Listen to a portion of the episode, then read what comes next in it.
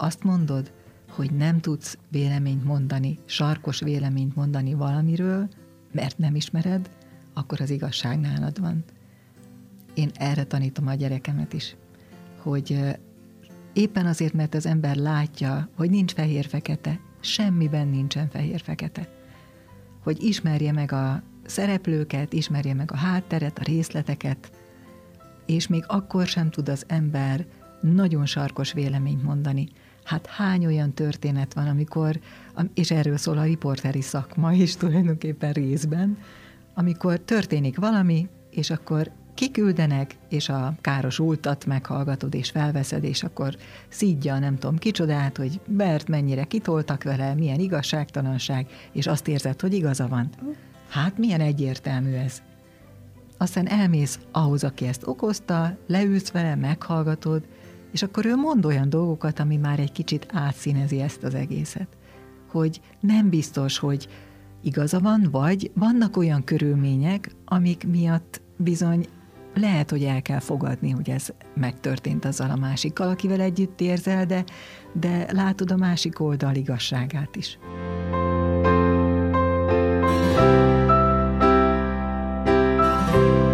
Benkő Andrea vagyok, a Kossuth Rádió szerkesztő műsorvezetője, a Beszélj Bátran stúdió alapítója és vezetője.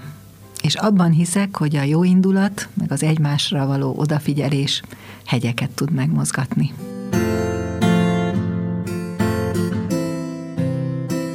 A szó, a beszéd, és már ugye többször említett Beszélj Bátran stúdió is, hogy ezek nem véletlenek, és a Kossuth Rádió egyébként, hogyha szerintem bárkinek Magyarországon azt mondod, hogy Kossuth Rádió, akkor az első, ami a lelki fülei előtt meg fog jelenni, hogy ott aztán tudni kell beszélni, mm. hogy ott mindenki milyen szépen beszél, szépen fogalmaz, és mindenki biztos abban, hogy oda csak úgy bárki nem mehet. Ez ilyen többszörös ugrás lehetett előre, mert nem csak, hogy Kossuth Rádió, hanem nyilván, hogyha nem lettél volna képes rá, akkor ez, ez szerintem biztos, hogy egy visszatartók lett volna azoktól, akik, akik végül is téged fölvettek. Nyilván a tanításnál is szükség van már erre, tehát hogyha így visszamegyünk az időben, de, de én úgy tudom, vagy így a, az információkból úgy emlékszem, hogy ennek is megvolt az alapja, hogy,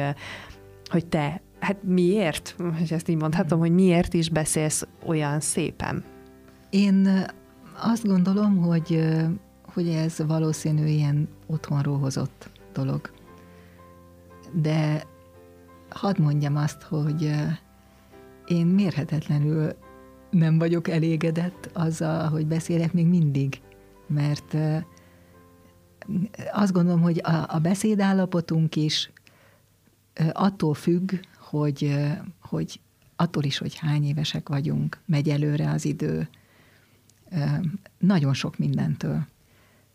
Még attól is, hogy mondjuk a héten beszélgettél-e valakivel, hogy mennyire lusta a nyelved, én most például fáradt vagyok.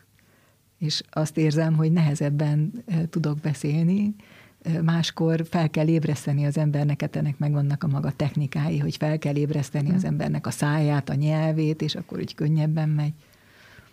Szóval szerintem valószínű, hogy vannak olyan emberek, akik egyszerűen otthon ügyesen megtanulják ezt. Egy fizikus mondta, hogy az anyuka a magyar nyelvben úgy tanítja meg a gyerekét beszélni, hogy polcokra rakja a hangzókat, és öntudatlanul is javítja ezeket. Tehát van, aki például, és milyen érdekes összefüggés, ha nagyon szépen beszéled a magyar nyelvet, nagyon minél műveltebb, kiműveltebb a, a magyar beszéded, annál nehezebben tudsz angolul beszélni például. Nem is hallod ki sokszor az angol kifejezéseket, mert ilyen zagyvának érzed. Nem tudom, hogy ez mindenkire igaz, ez a fizikus ezt magyarázta nekem, hogy ennek feltehetően ez lehet az oka. Szóval az, hogy otthon hogyan beszélnek a gyerekekkel, az mérhetetlenül fontos. Van egy jó tanácsom, akinek kicsi gyereke van, és, és mesekönyvből olvas neki esténként. Az egy nagyon jó dolog, hogyha úgy olvas a mesekönyvből, hogy egy nagyon picikét eltúlozza a hosszú, rövid másrahangzókat, hosszú magánhangzókat, másrahangzókat, mert ezzel egyrészt a saját beszédkészségét is nagyban fejleszti, másrészt pedig a gyerek egészen biztosan jó helyesíró lesz. Az én gyerekem soha nem tanult nyelvtanból helyesírni, soha nem kellett neki diktálni. Mindent automatikusan jól írt le. Ennek köszönhetően. Jó, a J meg az E-j. Azzal voltak problémák, tehát az kell. De egyébként ilyenben nem volt neki gondja. És na szóval én azt gondolom, hogy az, hogy én rengeteget meséltem a Daninak, az, hogy ezt felhasználtam egy kicsit erre is, hogy, hogy képezzem a beszédemet, ez biztos, hogy belejátszott.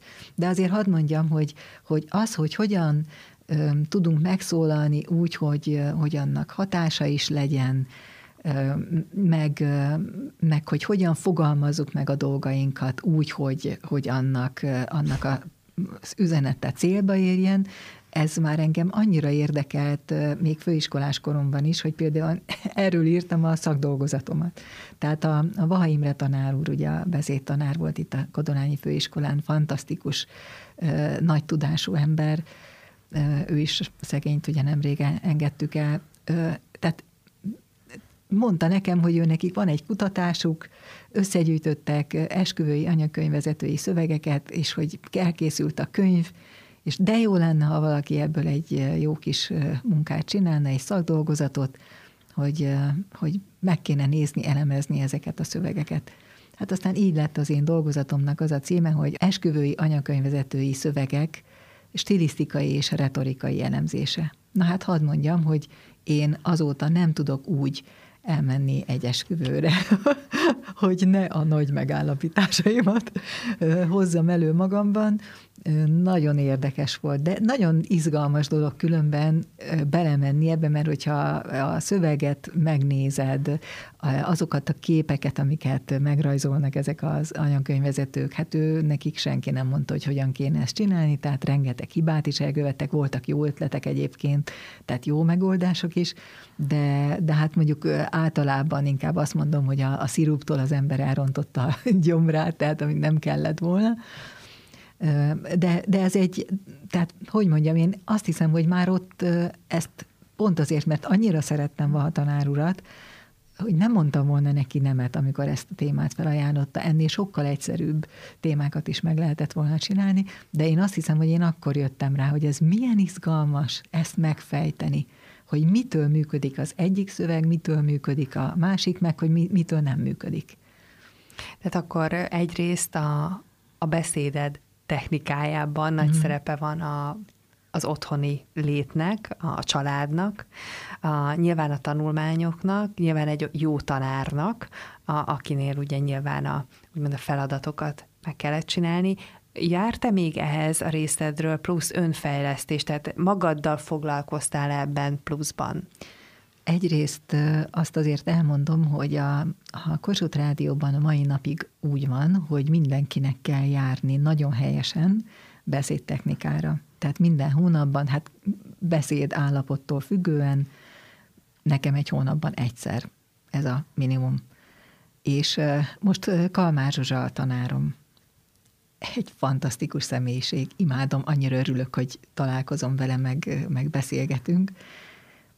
Szóval ő ad házi feladatokat például, és amikor vele gyakorlok, akkor hát ugye ott már azért ilyen jó, izzasztó feladatok is vannak, és, és rájövök, hogy húha, hát ez nem megy, nem megy olyan jól. És akkor nekiállok, és, és gyakorlok otthon, meg, meg hát vannak ilyen apró kis hang ö, problémák, hogy mit tudom én, nekem a s hangjaim kicsit magasak, tehát kéne mélyíteni, hogy s, tehát nagyobb csücsörítéssel például. Tehát mindig van mit javítani. Tehát én azt gondolom, hogy, hogy mindenkinek, mert tényleg, ahogy megy előre az idő, öregszünk, a hangszálaink is egy kicsit lanyábbak lesznek, egyszerűen tényleg már nem úgy beszélünk. Tehát erre nagyon is kell törekedni. Ráadásul a hang magasságunk is változik. Milyen érdekes, hogy a nőké mélyül, a férfiaké pedig magasodik. És hogy, hogy ezzel is valamit kell kezdeni. Hm. Tehát ö, én azt mondom, hogy, ö, hogy Tehát ezek a feladatok, amiket Zsuzsától kapok, amiket most már én gyűjtök az én saját diákjaimnak, azokat nyilván én végig ö, ö, gyakorlom, és, ö, és látom, hogy mi az, ami valakinek való, mi az, ami még nem, vagy na, az majd később, és ö, hát muszájna. Tehát, sőt, azt gondolom, hogy erre egyébként még ennél is sokkal több időt kellene szánni. De akkor ez is, ez a... az igény, illetve ez a meglátásod hozta létre a stúdiót is? Valójában nem. Hanem, hanem az, hogy például a tudományos műsoroknál tényleg sokszor jártam úgy, akár egyetemi oktatókkal interjúzni, nagyon nagy tudású emberekkel, hogy mondjuk többször jártam oda, többeket megismertem, mondjuk az egész tanszéket, és amikor arról volt szó, hogy mondjuk ki legyen a tanszékvezető, ott ugye beszélgettünk, ugye nem csak a, az interjúról, akkor úgy kérdeztem, hogy, hogy mit tudom én, az, aki, a, a, én úgy gondoltam, hogy ő biztos jó lenne tanszékvezetőnek, mert hatalmas tudású, többiek is szeretik, elismerik, elfogadják, nagyon tisztelik, hát akkor miért nem ő is? Megkérdeztem tőle, most direkt nem mondok nevet. És azt mondta, hogy ah, nekem ez nem való, mert azt mondja, akkor most én járhatnék előadásokat tartani, meg itt a kollégáknak mindenféle ilyen képzéseket, meg ilyen eligazítást, és én, én ezt nagyon rühellem, amikor így meg interjúkat adni, meg um. És akkor azon gondolkodtam, több ilyen példát látva, hallva, hogy hogy van ez, hogy egy icipici dolog, ami, ami valójában tényleg nagy, gyán növi ki magát, az egy ember életét tudja befolyásolni. Tehát, hogy miért nem tanítjuk meg a fiatalokat már arra, hogy ki tudjanak állni, tudjanak beszélni, és ez a világ, én ezt már nagyon-nagyon sok évvel ezelőtt elkezdtem látni, nem azért, mert ilyen okos vagyok, szó nincs róla, hanem egyszerűen hát az ember, ahogy figyeli, a, meg a riportalanyokkal beszél, ez megint ez a hálózati dolog. Tehát innen is hallottam ezt is, onnan is más, tehát, hogy, hogy a világ abba az irányba halad, hogy, hogy egyre inkább ö, szükség lesz a, az arcunkra, tehát ezek a videók, tudod, hát látod, a, teljesen átalakul a médiapiac is. Nagyon sokan mondják, hogy, hogy ö, és én is úgy látom, hogy a tévé, mint olyan, hát biztos, hogy nem ilyen lesz, mint most. A következő lehet, hogy évtizedben sem már. Hát a középiskolai kollégiumoknak a tévészobái üresek. A gyerekek saját tartalmakat néznek. A saját telefonjukon. A rádió marad. Csak mondom, szerintem a rádió marad. Szóval, hogy amikor ezt látja az ember, hogy, hogy tényleg meg lehetne tanítani, és, és akkor erre fel lehetne készülni, akkor, akkor az emberben van egy ilyen, ilyen nagyon rossz érzés, hogy hát, de hát miért, miért ilyenen múlik? És mondjuk meg őszintén, hány olyan vezető van körülöttünk, aki nagyhangú, oda mondja, és akkor őt megválasztják. Kevesebb tudással is akár ő lehet a főnök. Míg az, akinek nagy a tudása, és bizonytalankodik, hála a jó Istennek, mert neki van igaza, az meg nem meri magát előre tolni, és azt gondolja, hogy az a másik, aki nagy hanggal mondja, az biztos, hogy többet tud nála, mert hogy meri nagy hanggal mondani, mert ő nem merné csak akkor, ha biztos lenne valamibe. Milyen fura dolog ez, ugye? Milyen visszás, hogy akinek kisebb tudása van, az bátrabban mer, nem mindenkire igaz, és tényleg nagyon-nagyon nagy tisztelet a kivételnek, de sok esetben van így. Aki pedig tényleg alkalmas lenne, akár emberileg is, az meg egyszerűen nem mer. Ilyen kis pitiáner, most így mondom, egy pitiáner, persze nagy dolgok ezek, de, de egy olyan dolog miatt, amit meg lehetne tanulni. Hát tulajdonképpen a, mindenkinek az önbizalmáról van szó, hogy... Egy... Hát technikákról is, egyébként elő, előadói gyakorlottságról, mert a lámpaláz ellen ez a legjobb. És a, amit most indítunk, a Diák Retorika Klub, ez pont erre lesz a legjobb. Ez a tizenöt gyerek, ez egy védett környezetben lesz. Most először lesz Fehérváron ilyen, hogy diákoknak indítanak ilyet. Megpróbáltam a levéltári ismerősökön keresztül információkat szerezni, illetve kértem. Hát nem nagyon találtam ennek nyomát, hogy lett volna ilyen, hogy ilyen szervezett módon tanítsák a gyerekeket. Ugye az ezerkilencszázas évek elején még volt retorika oktatás. Egy ciszterci szerzetesnek találtam meg a, a, a munkáját, illetve hát annak a nyomát az Országos Széchenyi Könyvtárban állítólag megvan, úgyhogy meg fogom keresni mindenképp. Na ő írt, ő fehérvári volt, ő írt arról, hogy, hogy hogyan kell ö, oktatni a, az előadás technikát, vagy a beszédet. Hát nem tudom, hogy az egyházi beszédekre vonatkoztatta, de talán nem, mert hogy mintha úgy olvastam volna, hogy diákoknak írta ezt. Szóval, hogy arra gondoltam, hogy hogy ha megszervezzük ezt a dolgot, akkor, akkor ez a tizenöt ember egymás között gyakorlatot fog szerezni abban, hogy megszólaljanak. Ugye ez, ha elmondhatom, két részből fog állni. A mai kor nagyon erős kihívásaira is válaszokat fogunk keresni, a kamasz létnek a kihívásaira, ami az egész világot is érinti, mert mondjuk az, hogy lámpalász technikákat összegyűjtünk, arról beszélünk, hogy hogyan lehet szociális hálót szőni, közösségi hálót szőni, mi fér bele a barátságba, mi nem. El se tanítja nekik senki, hogy, hogy nem biztos, hogy, hogy ragaszkodni kell egy-egy barátsághoz, vagy hogy a barátságba belefér az, hogy konfliktusunk van. Vagy én nagyon szeretném őket megtanítani, ami szerintem nagyon fontos, hogy hogyan lehet kulturáltan vitatkozni, aminek szerintem majd otthon is már a hasznát fogják venni. Milyen egyszerű dolog ez. Összegyűjtöttem, de annyi ilyen kezdőmondat van, ilyen kis panelmondatok, hogy megértem, amit mondasz, vagy, vagy el tudom fogadni, amit mondtál, vagy értem, hogy hogy jutottál erre a következtetésre, de.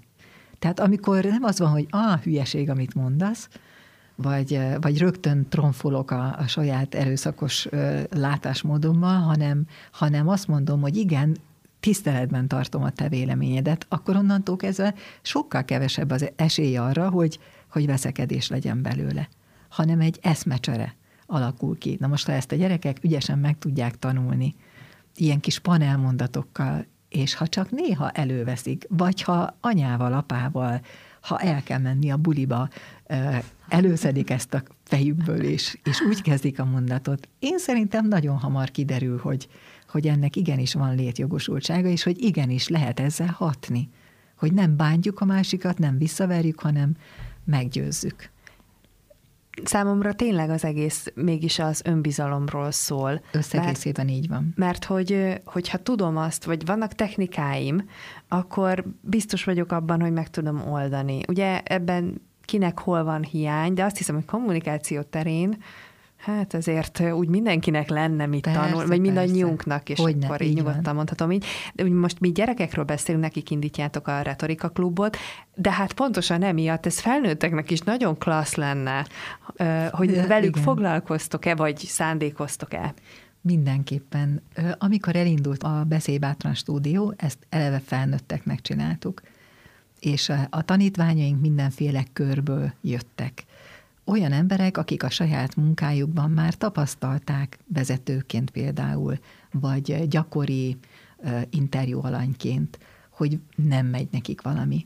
És nagyon érdekes történetek voltak ezek, hogy nem veszik komolyan, mondjuk mondta egy fiatal hölgy a férfi munkatársai egy, egy cégnél, és hogy miért nem. És aztán megpróbáltuk kideríteni, hogy miért nem. És nagyon érdekes dolog derült ki, tulajdonképpen beszédtechnikai probléma miatt. Hullámzó volt a beszéde, és, és emiatt nem, nem vették őt elég komolyan, mert hogy nem volt ereje a beszédének. Tehát amit elmondott, az nem jött át igazán. Tehát nagyon sok összetevője van, de ez egy nagyon érdekes aspektusa volt ennek. Szóval, de aztán jött ugye a pandémia, és, és ez a dolog, ez most egy kicsit, hát nem azt mondom, hogy abba maradt, de, de most azt gondoltuk, hogy most a pandémia után a, a kamaszoknak van a leginkább szüksége arra. Hát az én gyerekem is ugye most fejezte be a, a gimnáziumot, tehát az inspirációk innen jöttek, meg ugye az ő ismerősi baráti köréből, hogy te jó ég, itt van, hát lesz az érettségi, vagy éppen a, az, az egyetemen szóban kell majd felelni, és akkor majd hogyan, mikor egész évben nem beszéltünk a többiek előtt, ki kell állni, Jézusom, már attól leizzadok, nem, hogy még valamit tudjak is. És arra gondoltunk, hogy jó, akkor legyen egy kimondottan ennek a korosztálynak egyébként, akik jelentkeztek, többségében tizenegyedikesek, meg, meg tizenkettedikesek, hogy legyen ennek a korosztálynak egy ilyen felkészítő, hogy most akkor hozzuk be. Mondjuk meg őszintén, egy érettségén is, egy szóbeli vizsgán is, főiskolai vagy egyetemi vizsgán is, ha úgy adod elő a keveset, hogy magabiztosan, akkor nem fognak beleszólni. Akkor nem fognak úgy megizzasztani a végén, mint hogyha nagyon szerényked van, hatalmas nagy tudásoddal odaülsz, és, és kétségbe esetten nézel a, a vizsgabiztosra, vagy a, vagy a éppenséggel a tanárra. Szóval, ha ezeket az apró dolgokat megtanulják, ezek mindig segítségként fognak az életükben jelentkezni, és ez tényleg megtanulható. Ez alatt, az öt hónap alatt, amíg mi ezekkel a gyerekekkel foglalkozunk, egyébként egy második csoportot még azért el fogunk indítani, hát többre egyenlőre nem lesz időnk, nekünk sem, mert mindenki ugye dolgozik, ugye heten vagyunk a csapatban, színész, klinikai szakpszichológus, logopédus, retorika, oktató és én. Szóval, hogyha ha elindul ez a második csoport, akkor ezzel a munkánk így most azt hiszem, hogy csúcsra járatodik megint, de, de én azt hiszem, hogy ez alatt az öt hónap alatt egy olyan alap tudásanyagot tudunk adni nekik, ami, ami már biztos, hogy segítség lesz nekik, ha tovább nem is fognak járni. De egyébként kérdésedre visszatérve, felnőtteknek is szeretnénk Retorika Klubot indítani, ez már az elején felmerült kérésként, úgyhogy ha már elindítottuk ezt a Diák Retorika Klubot, és bejárattuk, és látjuk, hogy mennyire lesz időnk nekünk is még felnőttekkel foglalkozni, akkor mindenképp meg fogjuk tenni. Mert valójában szerintem ez a legjobb terep, amikor egymásnak kell elmondani dolgokat. Itt is úgy lesz, hogy, hogy minden egyes foglalkozás, ugye két negyvenöt perces foglalkozás részből áll, és a, a másodikban mindig lesz egy valaki, aki beszédre fog készülni, akit én fel fogok előtte készíteni, hogy sikerélménye legyen, mert itt minden ezen múlik. Ha ő kiáll, akkor én már én is adom a nevem hozzá, hogy te, ha ki oda, én együtt fogok veled izgulni, és, és elmondom neked, és, és begyakoroljuk, és és mindig lesz, egyébként mindig minden egyes alkalommal lesz lehetősége mindenkinek megszólalni. Csak azért, hogy gyakorolják, mert eleve ez már rengeteget fog segíteni. Mert ha kialakul az emberben egy olyan gondolat, hogy de nekem a múltkor ez ment, hát akkor hol van ott a lámpaláz? Lesz, és legyen is valamennyi, de akkor kezelni már bőven lehet. Az elég kellemetlen, ugye, hogyha azt mondom rádiósként, hogy ez félelmetesnek tűnik. Zárójelbe zárva. Viszont nagyon sokat tud adni fiataloknak is, meg, meg bárkinek, aki, aki veszi a fáradtságot, hogy egy kicsit kommunikáció szintjén is, meg az egyéb technikák, a kiállás, nyilván itt hozzátartozik, gondolom, a, a A, a mutogatás, ugye mindenkinek megvan a maga. Persze, persze. A, a maga virtusa, és akkor azt is lehet csiszolgatni, tehát hogy azért nem. Ez egy elég komplex nagyon, nagyon, dolog, nagyon. És hiánypótló, mert a, az iskolában persze felelés, meg kiállás, versmondás, mesemondás, bármi, de ott azért a, tényleg x gyerekkel egy osztályban arra nincs kapacitás, hogy a, persze, a pedagógus persze. Ezeket mind-mind-mind elmondja. Persze. Úgyhogy erről remélem majd tudunk majd még a folytatásban beszélni, hogy akkor mi lesz a folytatása, és a felnőtteknek mire kell majd készülnie. De most vissza hozzád, mert ha így nagyon-nagyon egyszerűen összefoglalom, akkor lett egy olyan karriered, amiről nem is gondoltál annak idején, de mégis minden út ide vezetett. Ennek kapcsán létrehoztátok a Beszélj Bátran stúdiót, ami egy ilyen mellékága, tehát ugyanaz gyakorlatilag, de tanítod, tehát a tanítás is visszaköszön.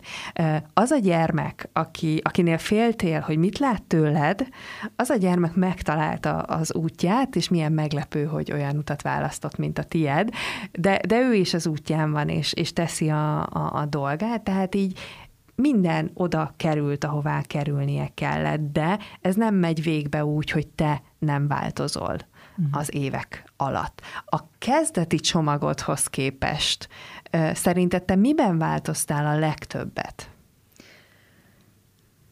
Ez egy jó kérdés. Azt hiszem, hogy abban, hogy már tudom, hogy van dolgom, és hogy mi a dolgom. Mert az elején az ember azt gondolja, hogy ó, hát rádiózni az egy olyan menő dolog, meg hogy majd megismernek az emberek, meg majd rám köszönnek az utcán, és az milyen szuper lesz. Na szerintem normális ember ezt nagyon rövid idő után ezt elhagyja, és eszünkbe se jut. Én a saját szakmámra ugyanúgy tekintek, mint tényleg a bolti eladó, vagy a nem tudom, bárki.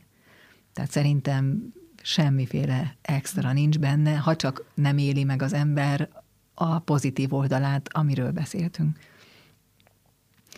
Hát, tehát abban biztos, hogy változtam, hogy, hogy kialakult bennem, hogy, hogy mi az, amiért én ezt egyáltalán csinálhatom.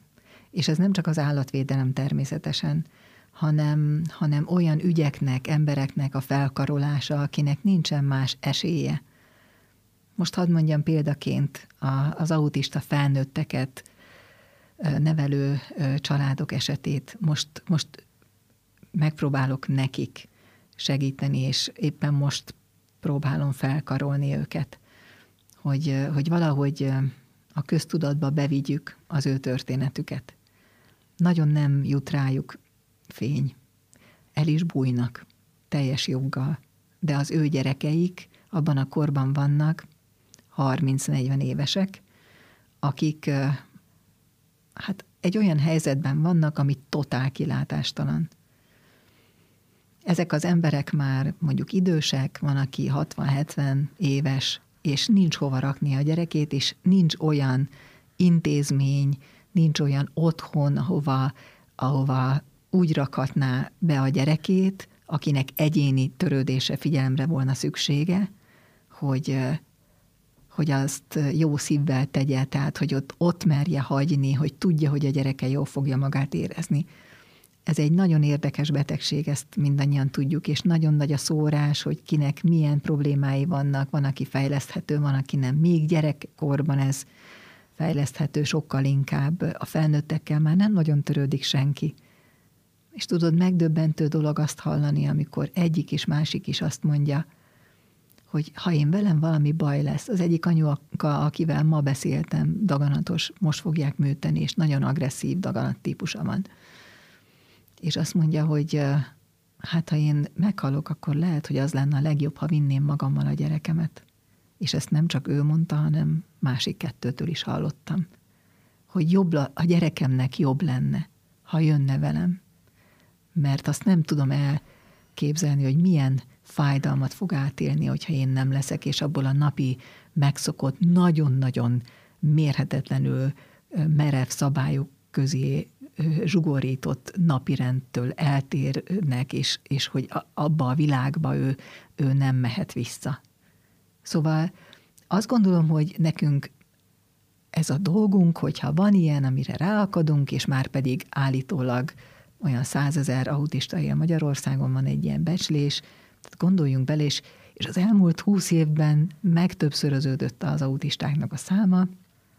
Ez egy világjelenség, és nem tudják igazából, hogy mi az oka, van, aki genetikai, milyen olyan, amolyan, nem tudom, milyen ö, okokat mondanak. Tehát arra kell készülni, hogy egyre több ilyen felnőtt lesz. És velük mi lesz? És ezek az emberek, akik nevelik őket, ők vajon hogyan, hogyan számolnak el az életükkel, hogy nem volt egy perc, ami az övé lett volna, amióta megszületett a gyereke, mert mindig a gyereke mellett kellett állnia. és, és huszonnégy órában a gyereke a, a központ, és akkor alszik, amikor a gyereke megengedi, és akkor eszik, amikor a gyereke megengedi, és, és így tovább. Szóval nem tudunk ezekről. Ha, ha, ha azt kérdezed, hogy miben változtam, azt hiszem, hogy az empátiás készségem is nagyon erősen megizmosodott, mert, mert az ember, amikor találkozik ezekkel a történetekkel, egyrészt rájön, hogy neki mennyivel jobb élete van, tehát, hogy nem nyavajgunk szíre, szóra, mindenfélére, vagy nem, nem keresek sokat, de mégis azt gondolom, hogy, hogy egy nagyon gazdag ember vagyok, mert az embernek van már viszonyítási alapja, mert amikor a, a cunami volt, és a baptista szeretetszolgálat ugye egy csoportot, egy újságíró csoportot kivitt Sirankára, én is mentem velük, és a nyomornak azt a fokát, amit az ember ott látott, hogy a hatalmas ö, mezőn, vagy nem is tudom, minek mondjam, ez egy akkora hatalmas terület volt, hogy ilyen vad elefántok rohangáztak rajta, és az út szélén két picike gyerek, hát ha lehetett kettő-három éves, vagy tán négy, ö, mindegyik, és ott ülnek az út szélén, és két kukorica cső mellett googolnak egész nap. És amikor elmentünk az autóval mellette, akkor megkérdeztük, hogy, hogy Szenci Sanyit kérdeztem meg, a, akkor ő volt ugye a szeretetszolgálat vezetője, megkérdeztem, hogy Sanyi, mit csinálnak itt ezek a gyerekek? Hát itt ilyen vad elefántok mászkálnak össze-vissza. Hát miért vállalják azt, miért ülnek ide? Azt mondja, hogy azért ülnek, mert hát ha eljön itt egy autó, és megállnak, és megveszik tőle azt a két kukoricát. Tehát a szegénységnek az a foka, ami ott volt, azt el se tudjuk képzelni. Én úgy szálltam le a, a repülőről, hogy azt gondoltam, hogy te Úristen, mennyire nem tudunk semmit a világról, meg a szegénységről sem, hogy mennyire iszonyúan gazdagok vagyunk. Hát van hol lakni, van mit enni, van mit fölvenni magunkra. Mondjuk ki őszintén, akinek ez megvan, az egy gazdag ember. Szóval a világlátásom is változott ilyen szempontból, hogy, hogy, hogy nagyon tudom, hogy már nem csak felfele kell nézni, hanem bizony lefele is. És akkor az ember megnyugodhat. Viszont a, a nagyfokú empátiához kapcsolódóan ott az empátia az egy veszélyes dolog szerintem. Igen. Abban az esetben, ha nem tudod kezelni. És nagyon jó, akinek van. Minél nagyobb, annál jobb. De hogy tényleg kezelni kell, hiszen te nem húzhatod magadra ezeket a fájdalmakat, ezeket a történeteket, és, és azt gondolom, hogy akkor csinálod jól, hogyha ennek megvan ez a másik oldala, hogy, hogy átérzed, megéled, hiszen így tudsz róla hiteles képet közvetíteni, de ugyanakkor valahol le is zárod magadtól. Neked ez automatikusan jött ilyen technika, vagy ezt mondjuk úgy, hogy ez egy rögös út, amit, amit, amit meg kellett tanulnod, hogy mit csináljál? Hát ez utóbbi. Azért most is előfordul, hogy meghallgatok valakit, és aztán utána kisírom magam. De, de az uralkodik el bennem, hogy jó, de akkor én miben tudok neki segíteni. És akkor, ha az ember tud segíteni, akkor... akkor egy kicsit könnyebb. És aztán utána jön a következő feladat. Szóval sok idő nincsen, talán ez jó benne. Arra, hogy az ember nagyon rágódjon egy másik embernek a, a problémáján. De ugyanakkor mindig bennem vannak. Tehát a, a, a nagyon fontos, nagyon megrendítő emberek, nagyon megrendítő történetet elmesélő emberek, azok itt élnek mindig bennem, és látom az arcukat, meg hallom a hangjukat. A történetedet megismervén, bár azt gondolom, hogy nagyon sok részt nem tudtunk érinteni, de ha valakinek annyi maradt meg, hogy rádiós, akkor szerinted milyen, milyen a jó rádiós egyébként? Tehát ha a szak, szakmádat kellene valahogy egy picit közelebb hozni az emberekhez. Arra jöttem rá, hogy mindennek az alapja az, hogy az ember érdeklődjön a másik ember élete iránt, tehát legyen benne kíváncsiság, és, és őszinte kíváncsiság. Tehát, hogy ezt nem lehet úgy csinálni, hogy kérdéseket teszek fel. Ha engem tényleg nem érdekel, hogy ki vagy te, akkor soha nem lesz abból egy jó beszélgetés. Téged is mennyire érdekelt, hogy ki vagyok én, látod, nem is találkoztunk előtte. Azt gondolom, hogy ez... Ö... kinél hogyan jelentkezik, mert sok olyan tapasztalatom van, hogy vannak, akik érdeklődnek, de nem tudják mondjuk átélni. De attól függetlenül nagyon klassz, hogy ezt megteszik. Csak szerintem az ember legyen tisztában talán a maga érdeklődési szintjével, hogy az meddig tudja elvinni. Mert aki újságíró vagy rádiós lesz, annak, annak az átlagnál egy kicsit talán ö, tovább kell mennie. Na de ezt most már mindenki tapossa ki saját magának. Azt gondolom, hogy egy kezdő csomagot ö, kaptunk. Ö, még egy-két kérdés, ami viszont hozzád kapcsolódik, hogy mindezeket és az utadat, ezt félek kimondani, hogy látva, mert nyilván nem egy teljes képet kaptunk, ö, mert az, hát egy életet elmesélni néhány percben, azt gondolom, hogy ez elég nehéz. De ha mindezt így végignézed, vagy végignézed magadat, akkor most, most jön ez a rész, hogy mit gondolsz magadról. Hogy mit gondolsz magadról, ha rossz tulajdonságról van szó? Mi az, amit te magadban rossznak, vagy nehezen kezelhetőnek tartasz? Az teljesen biztos, hogy néha nem vagyok elég türelmes. Tehát biztos, hogy az időhiány is hozza, De, de hát sokszor kell azért figyelmeztetni magam. Mondok egy furát, nem tudok haragudni, tényleg, senkire.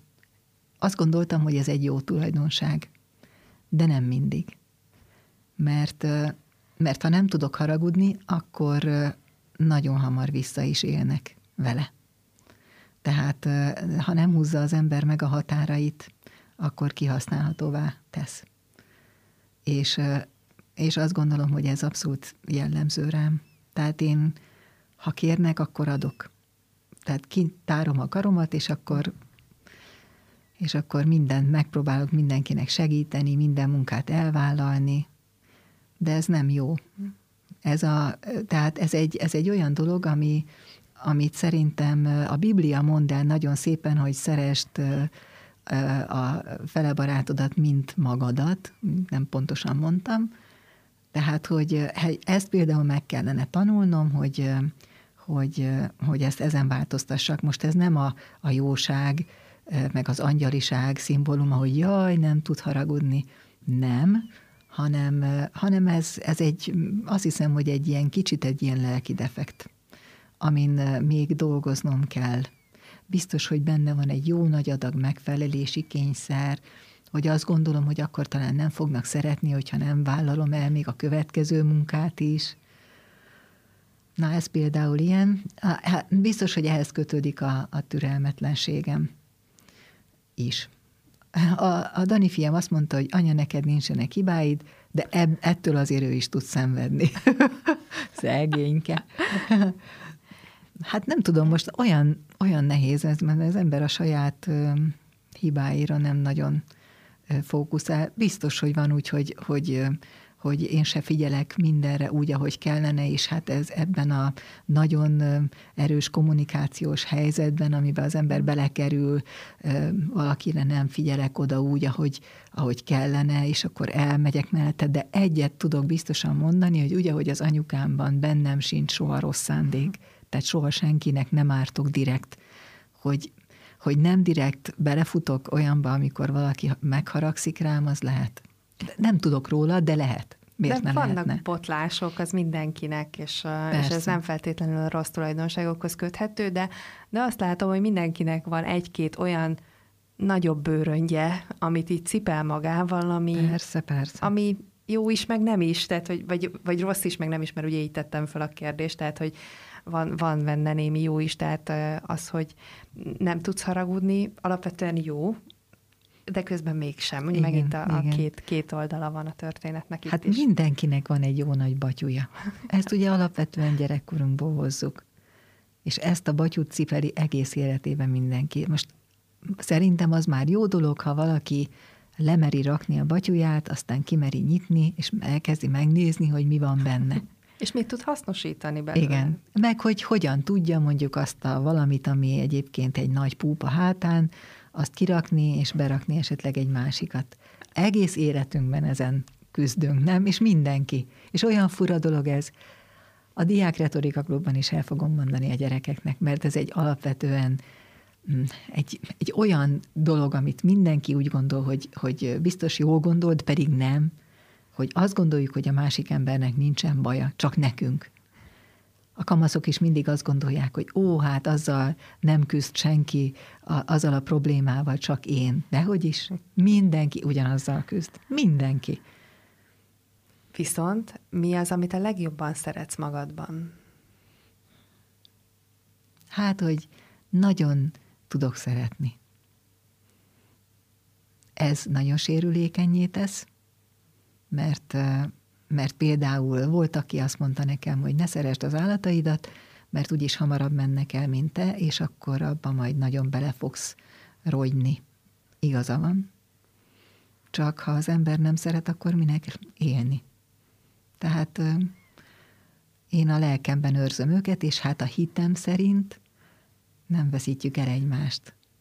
Ezen gondolkodtam, hogy euh, egyszer a veszprémi érsek úrral beszélgettem, az előzővel, nem a mostanival is, megkérdeztem tőle, hogy szerinte az állatok a mennybe mennek-e.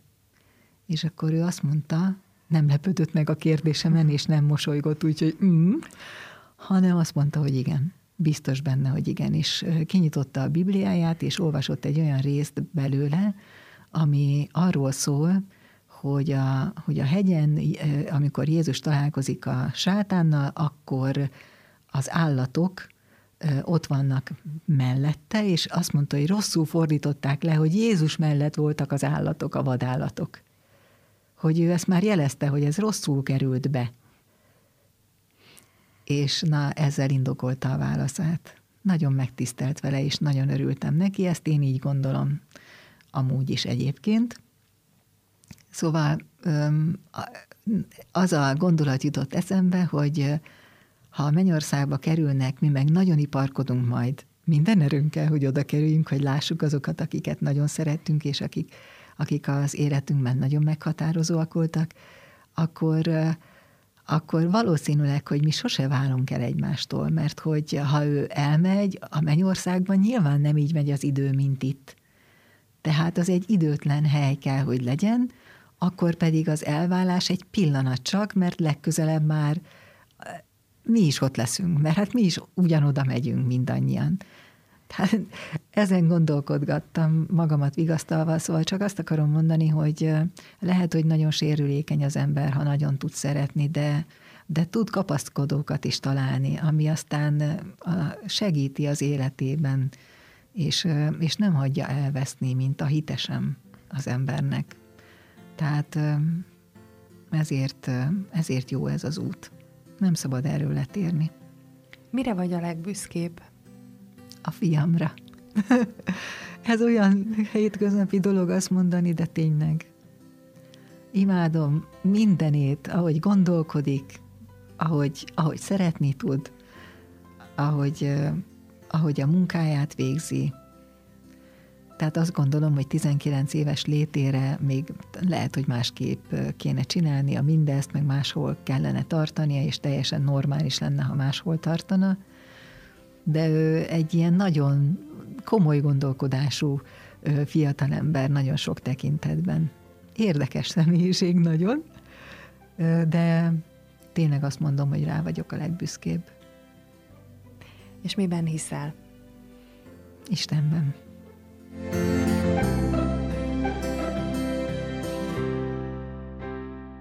Benkő Andrea vagyok, a Kossuth Rádió szerkesztő műsorvezetője, a Beszélj Bátran stúdió alapítója és vezetője. És abban hiszek, hogy a jó indulat, meg az egymásra való odafigyelés hegyeket tud megmozgatni.